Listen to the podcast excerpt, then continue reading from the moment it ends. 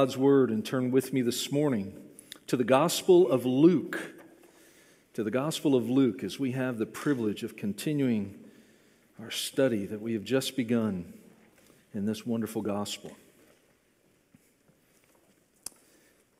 Indeed, as Trey has so aptly said, we are, we are not bound by the calendar to determine what we sing, we are bound by the Word of God. So we have the privilege in our hymnody and in in our worship to give praise to Almighty God for the good gifts that He has given. And indeed, we have the privilege of celebrating His incarnation every moment of every day, all year long. And so take your Bibles and look with me this morning at Luke 1, and let's begin at verse 26. In the sixth month, the angel Gabriel was sent from God to a city of Galilee named Nazareth to a virgin betrothed to a man whose name was Joseph of the house of David. And the virgin's name was Mary. And he came to her and said, Greetings, O favored one, the Lord is with you. But she was greatly troubled at the saying and tried to discern what sort of greeting this might be. And the angel said to her, Do not be afraid, Mary, for you have found favor with God. And behold, you will conceive in your womb and bear a son, and you shall call his name Jesus. He will be great and will be called the Son of the Most High. And the Lord God will give to him the throne of his father David, and he will reign over the house of Jacob forever, and of his kingdom there will be no end. And Mary said to the angel, How will this be, since I am a virgin? And the angel answered her The Holy Spirit will come upon you, and the power of the Most High will overshadow you. Therefore, the child to be born will be called Holy, the Son of God. And behold, your relative Elizabeth, in her old age, has also conceived a son, and this is the sixth month with her who was called barren.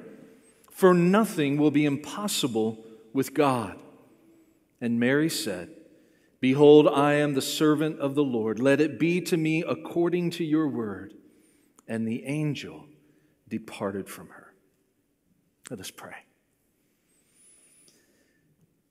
Oh, Father God, we rejoice. We rejoice in everything that Christ is for us and through us and in us. Indeed, we have gathered on this day because Christ has bid it be so that we celebrate, that we worship on this Sabbath day to the glory of His holy name. Remembering, Lord, that this is just a foretaste of the rest we will experience at your right hand forevermore.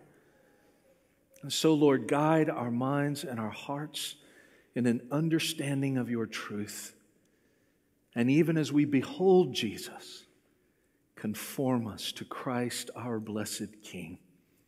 In his name we pray. Amen. Amen. As we all know, brothers and sisters, the gift of life itself is a miracle. I'm always amazed, even when you look at the marvels that we've accomplished in modern medicine and modern science.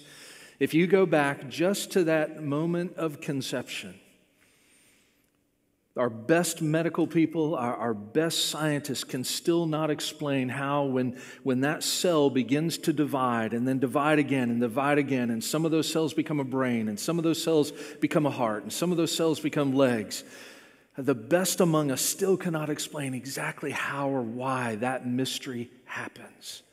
How a child is formed in the womb of its mother.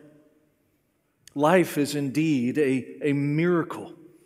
Life was first given in the garden as God fashioned Adam and Eve personally and then breathed into them the breath of life. And then going forward from there, as, as human reproduction became God's means of bringing new image bearers into existence, His Word makes it clear that He is still the one who forms and shapes each child in its mother's womb. So every Every human conception and life is a miracle. But the miracles we have come to in the text during these weeks are special to us. Last week we saw that John's conception, John the Baptist's conception, was miraculous because it was granted to elderly parents, to Elizabeth, who was already barren. But one human conception in life was more miraculous than any other in all the history of creation because only one man was born to a virgin, and that is Jesus. And this is a glad subject for us this morning not just for our Christmas remembrances, as we've already talked about, but because we, we celebrate this reality every day we are given. As 1 Peter 1:12 says, even angels long to look into these things. Charles Spurgeon said, How surprised the angels must have been when they were first informed that Jesus Christ, the Prince of Life, intended to shroud himself in clay and become a human babe and live and die upon the earth. We know not how the information was first communicated to the angels, but when the rumor began to circulate amongst the shining hosts, we may imagine what strange wonderment there was in their lofty minds. What? Was it true that he, whose crown was all bedight with stars, would lay the crown aside? What? Was it certain that he, about those whose shoulders was cast the purple robe of universal sovereignty, would become a man dressed in a peasant's garment? Could it be true that he, who was everlasting and immortal, would one day be nailed to a cross? How their wonderment must have increased as the details of the Savior's life and death were made known to them. Well might they desire to look into these things which were so surprising and mysterious to them. And yet, this morning, brothers and sisters, we are privileged to look into them as we focus on the wonder of the incarnation and the biblical response to it. And so let's consider it from just these things. First of all, let's consider the glorious announcement of his coming. The glorious announcement of his coming. When we pick up with verse 26 in our text, we find something historically very interesting. The sixth month refers to the sixth month of Elizabeth's pregnancy with John the Baptist. But what is interesting here is that God did not pick a girl from Judea, but a girl from Galilee. He did not pick a girl from the temple city of Jerusalem, closest to the seat of worship there in Israel, but rather he picked a girl from Nazareth, of all places. Nazareth was a, a no account town never even mentioned in the Old Testament. It was overrun with Gentiles and Romans located between the port cities of Tyre and Sidon on the Sea of Galilee. It was a miserably corrupt town with a bad reputation. On top of that, Mary is never presented as a young girl of noble birth or any real stature in Israelite society. She was likely just a poor peasant girl, 13 or 14 years old, with her knowledge of Scripture being gleaned only from what she learned at home and heard at her local synagogue. From the perspective of the world, Mary was a nobody in a nothing town in the middle of nowhere. But even here, we see a picture of God's glorious purpose, don't we? The greatest news yet proclaimed in Israel and the greatest honor ever bestowed upon a woman came to the humblest of servants, a young virgin living in Nazareth, betrothed to be married to Joseph of the house of David. And when we consider it from that perspective, brothers and sisters, we see that God's choice of Mary was in accordance with his plan for Jesus to come in humility, for him to come in humility to the poor and needy of this world.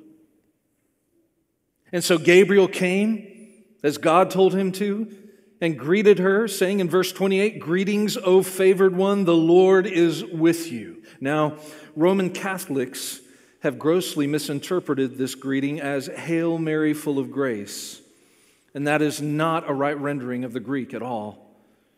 And they've used this verse to support the heretical doctrines of the Immaculate Conception and even Mary as the mediator of grace. But we need to understand that just like all of us, Mary was born a sinner. She committed sin, and she was in need of salvation from the very child she was bare just as all of us are. God's favor was upon her and his presence was with her because God chose Mary, apart from any foreseen merit in her, to be the earthly vessel for the incarnation of his son. So Gabriel's blessing was an expression of God's sovereign choice, not a recognition of Mary's inherent worthiness. When Mary heard this blessing, verse 29, we see that she was troubled and she tried to discern or understand what the greeting meant. We already know from the previous account with Zechariah that the appearance of an angel can be very surprising and disconcerting. And so we understand that Mary was at first troubled by this.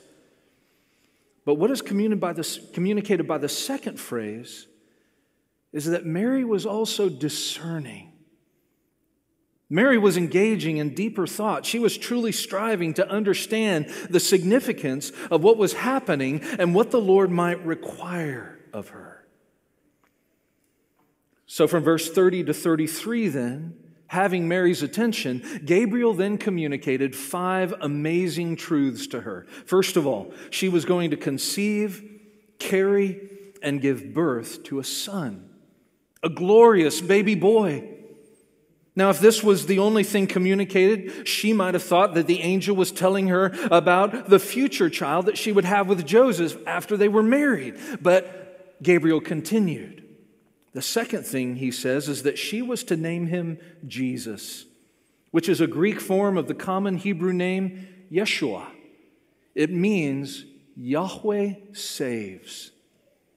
As Gabriel later says to Joseph, Jesus would be the one who would save his people from their sins. Matthew 121. And so his name is rightly to be Yahweh saves or Jesus.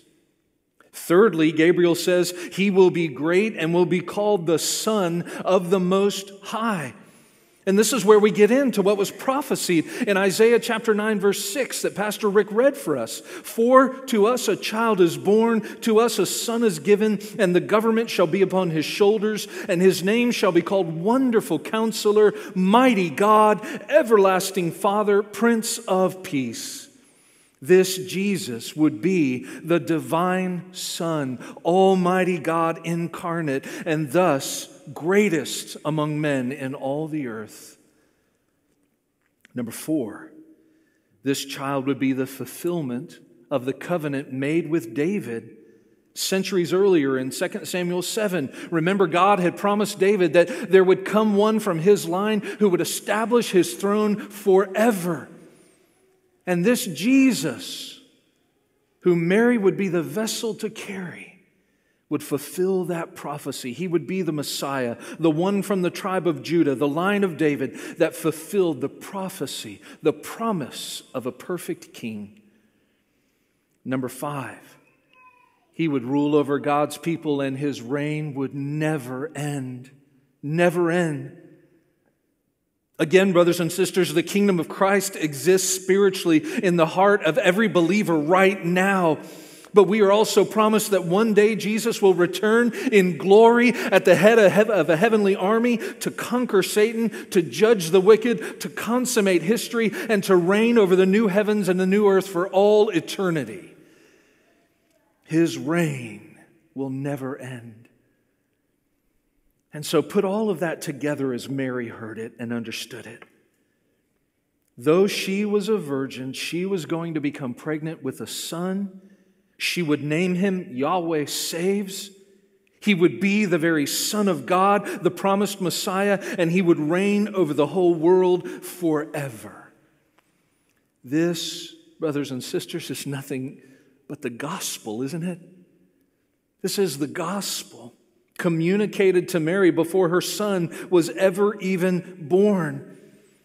Here she was, an unknown young girl in a backwater town in a no account corner of her country, and the angel who stands in the very presence of God was sent to her to tell her that she was going to give birth to the eternal Savior of mankind. As we hear of this again, brothers and sisters, we are meant always to be struck by the wonder of it. One of the pitfalls of, of growing in our faith in Christ, of becoming more mature in our faith in Christ, one of the pitfalls of having longer and longer in this life to dwell upon the excellencies of our Savior is that those things in which angels long to look, that these things can no longer strike us with wonder. That's why, brothers and sisters, even as we go to the pages of Scripture, we should always pray to go there with fresh eyes to be struck again by the glory of Christ our King. Indeed, this is where Christianity is unique from every other religion of the world. Every other world religion, which are all false religions, every other world religions focuses on uh, deities that we have to satisfy, that we have to placate, that we somehow have to earn their favor with our worship or our offerings. Every other world religion is based on works in some form or fashion. It's about what you have to do to be saved. It's about what you have to earn. It's about currying the favor of whatever deity you espouse. But this is the wonder of Christianity, the wonder of Christ. In Christ, God does everything necessary to reconcile us to Himself. The Bible tells us that none of us by our own works can be saved. It is only through the completed work of our Lord Jesus that we can be reconciled to a holy God and have the promise of eternity granted to us. And, brothers and sisters, that is a joy. That is mercy. That is grace. And it is that grace that we celebrate. You and I will never, could never be sufficient in and of ourselves to stand before a holy God and expect anything but judgment. But in Jesus Christ, because he took on human flesh, because he fulfilled the law of God in our stead, because he sacrificed himself on the cross for our sins, because he is risen from the grave, because of all that Jesus is, we can know true salvation and eternal life. And the glory of all that Jesus Christ has accomplished began here. And it is a wonder, is it not? You know, there was a hymn written several decades ago by an Assemblies of God pastor named John Wyckoff. It's very obscure, but I just came across this in my study this week, and it, and it just captures it so well. The wonder of wonders as she looked on his face, that this little boy spoke the worlds in their place the stars and the moon shining brightly on them, the earth and the sun were created by him. The wonder of wonders as she heard his small cry that this voice had thundered on Mount Sinai. The hand that she held so tenderly had made a dry path through the mighty Red Sea. The wonder of wonders as she looked down and smiled that he was her maker as well as her child.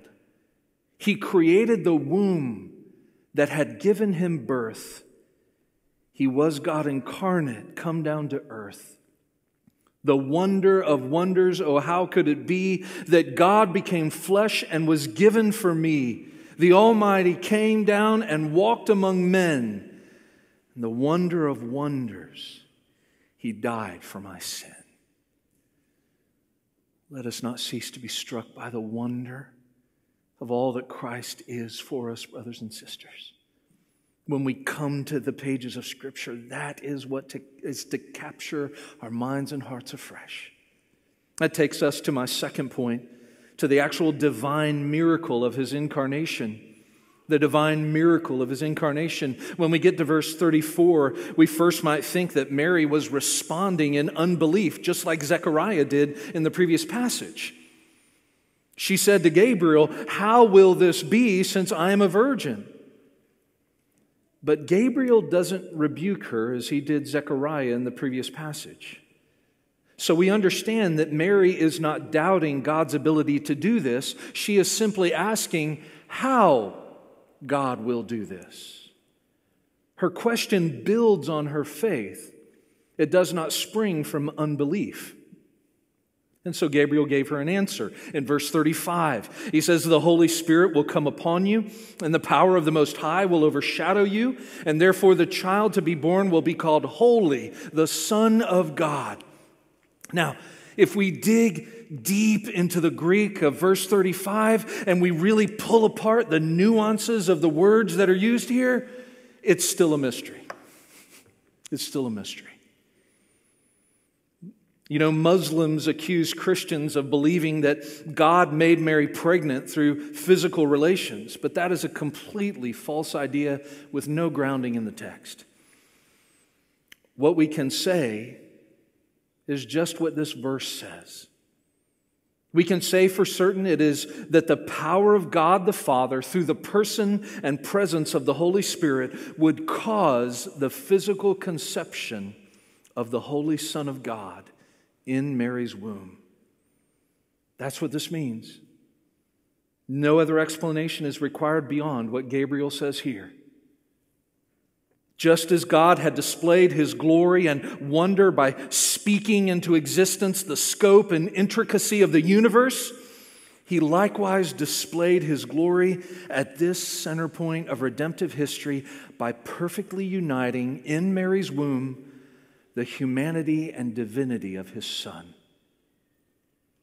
As further evidence of God's power to accomplish the miraculous, Gabriel told Mary that her elderly cousin Elizabeth was no longer barren, but now in her sixth month of pregnancy. And then look at verse 37. Gabriel exclaims after revealing this to her, For nothing will be impossible with God. In the original language, that it, it says literally, for not impossible will be every word with God. God's every word can be trusted because nothing is impossible for him. There is nothing beyond the power of our God. There is everything that he says he will do shall surely and irrevocably come to pass. Isaiah 46, verses 9 through 11, he says, For I am God and there is no other. I am God and there is none like me, declaring the end from the beginning and from ancient times, things not yet done, saying, My counsel shall stand and I will accomplish all my purpose. Calling a bird of prey from the east, the man of my counsel from a far country. I have spoken and I will bring it to pass. I have purposed and I will do it. Nothing is impossible for our God. Brothers and sisters, I hope you would hear that again with, with fresh ears, with grace given ears this morning.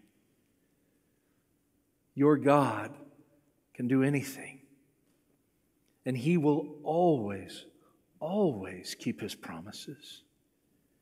He will never leave you nor forsake you. He will be with you always, even to the end of the age. Even when you have struggled, even when due to your own sin you have fallen flat on your face, yet your Savior will hold you fast and see you to the certainty of the promises He has given throughout His Word. That is the glory of Christ. And that is a glory that begins even here as we consider even the significance of the virgin birth.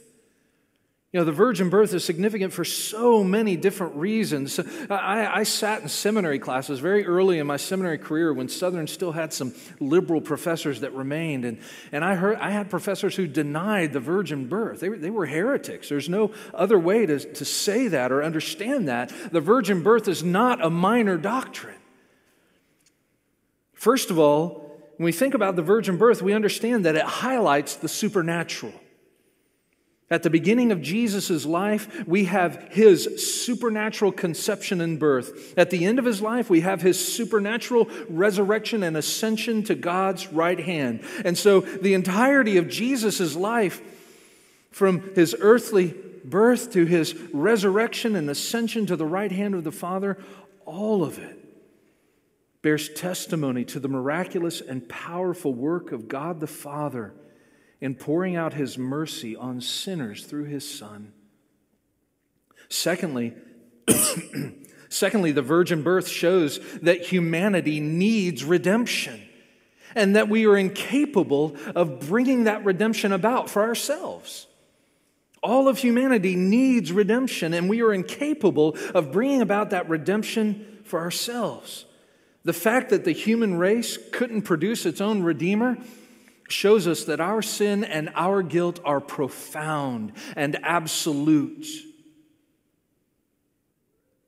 God saves us because a divine solution was necessary. We required a Savior from outside ourselves. And so, as it says in Romans 5 6, for while we were still helpless, at the right time, Christ died for the ungodly. Thirdly, the virgin birth. In the virgin birth, we see God's initiative in redemption on display. In the virgin birth, we see God's initiative in redemption on display. Think about this. Gabriel was not sent to Mary, first of all, to ask her if she would be willing to be the mother of the Messiah. Gabriel was sent to announce what God had already decided. Behold, Mary, you will conceive in your womb and bear a son, and you shall call his name Jesus. God did not ask for permission to save us. Because in our sin, if he had, every single one of us to the man would say no. God didn't ask for permission, He sovereignly acted, gently but decisively, to save us from our sins. And fourthly, his virgin birth shows us that Jesus has a fully human nature and a fully divine nature united in one person. In the eternal wisdom of God, He could have saved us probably a thousand other ways, but He determined that this way would be the greatest expression of his glory and love. Wayne Grudem, in his systematic theology, writes God, in his wisdom, ordained a combination of human and divine influence in the birth of Christ so that his full humanity would be evident to us from the fact of his ordinary human birth from a human mother, and his full deity would be evident from the fact of his conception in Mary's womb by the powerful work of the Holy Spirit. Brothers and sisters, no human person existed prior to conception like the pre existent Jesus, and no human being was virgin born except Jesus. So, in all of creation and history, he alone possesses unique glory as the God man. And the virgin birth invites us to glorify him for this truth, to give praise and glory and honor to Him for coming to earth in this way. And it means, brothers and sisters, likewise, that we are to cast ourselves upon Him as our only means of salvation. You know, Lisa and I, my wife and I, are at this stage in our lives where, like many of you, more and more we find ourselves having to take care in some form and fashion of our senior adult parents. And any of you that have taken care of, of senior parents, you know how hard it is for them as they age to, to not be able to do for themselves what they used to do. They get frustrated because they have to depend upon others. But you know what? That's, that's a reflection of, of a sense of independence that all of us cling to, no matter how old we are, right? We all have that sense of independence. And, and listen to me, being able to take care of ourselves is mostly a good thing. I mean, after all, we raise our children to learn to take care of themselves so that they will be responsible adults. It's a good thing to have some of that sense of responsibility and independence. But hear me, it's not a good thing in spiritual terms. Because spiritually, we cannot be independent.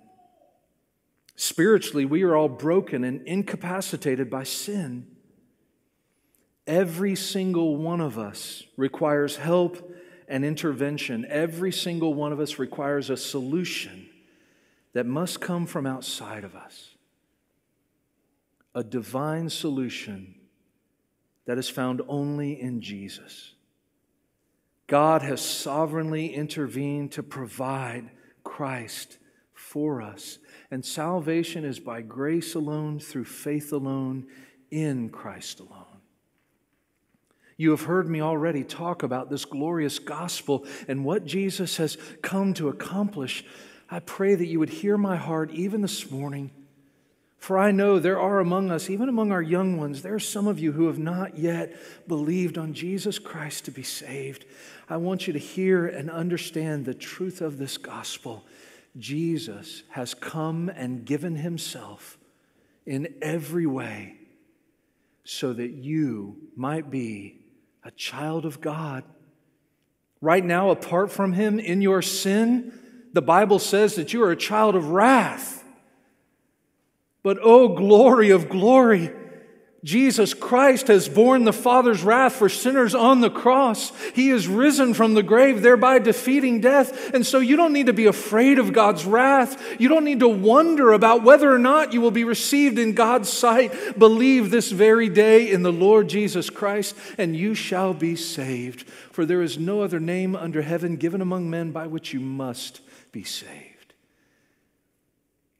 Turn this hour and be received into the arms of Jesus Christ as you trust in all He has done to make you right with the holy God above. That takes me into my third and final point as we see the humble response of His servant. The humble response of His servant. Look at verse 38. And Mary said, Behold, I am the servant of the Lord. Let it be to me according to your word. In Mary, we are privileged to see a great example of what loving obedience to God looks like. In her, we see how a faith filled mind and heart is then borne out in an obedience of will. The first thing we see is that Mary was humble and poor in spirit. Mary, it seems, was not self sufficient. She was not resistant to God taking the initiative. Her posture was that of recognizing her need and being open to the grace of God. And indeed, as we understand biblical salvation, we know that God is the one who gave her that heart. In Christ, and out of our love for Christ, brothers and sisters, we are likewise called to cultivate a heart of humility and dependence. Think about the Beatitudes, what our Savior Himself says to us. Matthew 5, 3 through 6. Blessed are the poor in spirit, for theirs is the kingdom of heaven. Blessed are those who mourn, for they shall be comforted. Blessed are the meek, for they shall inherit the earth. Blessed are those who hunger and thirst for righteousness, for they shall be satisfied. The good news is that Jesus has manifested all these things. He has gone before us, and, is, and it is He who is at work in us, and He calls us, even now, as His children, to manifest these very traits. May we too be a people who humbly, desperately long for the grace of Christ. Secondly, Mary had a reflective nature where she truly sought to discern God's word and work. We saw this earlier when, after she was troubled by Gabriel's appearance, it says she also sought to discern what these things meant. Mary was not superficial. She was a young woman who gave careful consideration to the things of God, and then by His grace, she embraced them in faith. Again, the gospel tells us, brothers and sisters, that Christ works that same heart in us. We don't have to pull ourselves up by our own bootstraps. Christ does this marvelous work of regeneration in us. And then it is He who even gives us the will to obey Him and honor Him in the process of sanctification. In Him, we are both enabled and called to nurture a similar reflective heart that cherishes and meditates upon Christ's person and word. Remember the words of Psalm 1, verses 1 and 2 Blessed is the man who walks not in the counsel of the wicked, nor stands in the way of sinners, nor sits in the seat of scoffers, but his delight is in the law of the Lord, and on his law he meditates day and night. Third, Mary had a believing heart regarding God's miraculous power and purpose in conceiving the Christ child within her. She had a believing heart. After Gabriel revealed God's plan for her, she wondered about the mechanics of how it would happen, but she never doubted that it would happen. She knew God would do as He promised, and that God's work in and through her was a blessing of His favor, not a curse. You know, sometimes we do that, don't we? Sometimes we look at God's word and what God calls us to do in obedience, we look at that as a burden, as something that's hard and, terrible. But Mary saw God's work in her as a blessing of his favor, not as a curse. She might have, in the moment, considered all the hardships that God's decision could bring upon her. I mean, after all, how was she going to explain a pregnancy to Joseph? They'd never been together, they weren't married. How was she going to explain this to her parents? How was she going to explain this just to the people of her own town and community? She would be perceived as a, as a fornicator, and the punishment for that was death. Mary could have been focused on all of that but she wasn't.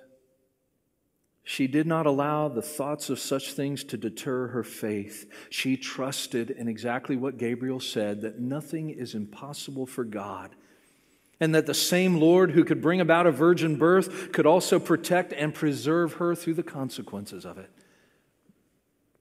Brothers and sisters, this is how true faith responds to God's power and purpose. There will be times, my fellow believers, there will be times when we get so focused on our circumstances that we are tempted to doubt God's power and purpose, that we are tempted to depend upon ourselves in those moments of crisis. But all we need to do in those moments is look to Christ, to look to Jesus, and understand that even when our faith falters, His never does. Even when we struggle, His strength is perfected in our weakness. All we need to do is look to Him and remember that nothing is impossible for our God. Remember the words of Matthew 10 that Jesus gives us, verses 29 and following Are not two sparrows sold for a penny? And yet not one of them will fall to the ground apart from your Father. But even the hairs of your head are all numbered. Fear not, therefore. You are of more value than many sparrows. Fourth and finally, the final thing we see about Mary is that her humility, reflection, and faith resulted in her profound submission to the Lord. She said, Behold, I am the servant of the Lord. Let it be to me according to your word. That is a spirit of submission. It is the same spirit of submission manifested by Abraham when God told him to leave his people and go to a faraway country. And is that same submission that he manifested later on when God told him to sacrifice his only son Isaac. This is the same spirit of submission that we saw in young King David, who trusted God above all else and stepped out alone onto the battlefield to face a giant. This is the same spirit manifested in Jeremiah, the weeping prophet, who did everything the Lord commanded to bring God's word to his people. And this is the spirit of submission that we ultimately see displayed in Jesus Christ, our Savior, as he prayed the night before his crucifixion My Father, if it be possible, let this cup pass from me. Nevertheless, not as I will, but as you and that ultimately is the good news, isn't it, brothers and sisters? That even when we struggle with submitting to God, we can rest in and trust and know that Jesus Christ has perfectly submitted for us. We can, by His grace, submit to the Lord's will because of what He has already done for us. And in that faithful submission, we, like Mary, can know the joy of being instruments for His glory. We can. Brothers and sisters, no matter where you find yourselves today, Whether by God's grace you find yourself in a time of a good time, maybe of ease, maybe of triumph, maybe things are going well for you. Or maybe you find yourself in a, more difficult place, in a valley, struggling, wondering, wrestling. Know that Christ goes before you, that He has secured both your triumphs and your trials for you to work out His glory, His will in you as His precious child for your good and for His glory. Philippians 2 and being found in human form, he humbled himself by becoming obedient to the point of death, even death on a cross. Therefore, God has highly exalted him and bestowed on him the name that is above every name, so that at the name of Jesus every knee should bow in heaven and on earth and under the earth, and every tongue confess that Jesus Christ is Lord to the glory of God the Father. Amen. Let us pray. Father, you are so good to us. And we thank you for the richness of your word. And I pray, Lord, that as we have come to this passage in Luke, we will have been struck with awe and wonder again at the miracle of our Savior's birth.